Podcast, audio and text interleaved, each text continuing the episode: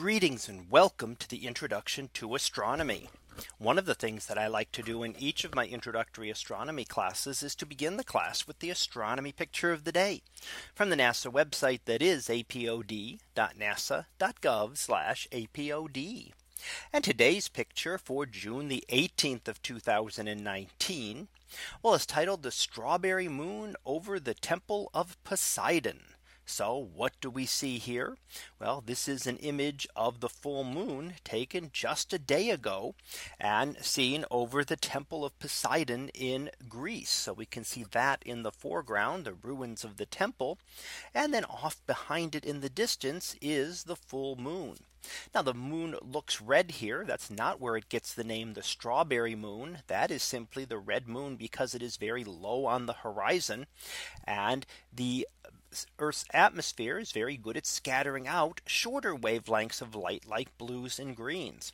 So when something like the sun or the moon is very close to the horizon, it will look redder, mainly because the blue and green that were part of its original color are gone. They've been scattered out by the atmosphere. And that's because when you look towards the horizon, you are looking through more atmosphere than when you look straight up. So there's more atmospheric molecules in between it and more scattering. And if you notice that you watch a sunrise or a sunset when the sun is very close to the horizon, it looks very red. And as it gets higher and higher in the sky, it'll turn into an oranger or even a yellowish color as it gets higher in the sky. Now the strawberry moon actually just comes from the name. This is the time when strawberries begin to ripen in the northern hemisphere. So it was the full moon around the time of the ripening of the strawberries. So that is all the reasoning for the naming of the strawberry moon. Now the full moon in a way is the best time to be able to see the moon because the moon will be opposite to the sun in the sky and therefore it rises as the sun sets and sets as the sun rises meaning it's up all night long and easy to see in the nighttime sky. The difficulty with seeing it is that all the features get washed out.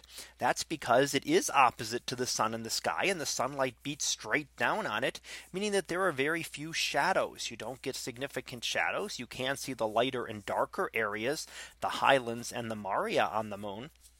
But you can't see a lot of structures to it. Uh, all of the uh, shadows will be very, very short because the sun is beating almost straight down on them. So actually near first quarter moon and third quarter moon or near near what we call the terminator, the dividing line between day and light night, when the shadows are much longer, we can actually get far more relief and detail when we're looking at the moon.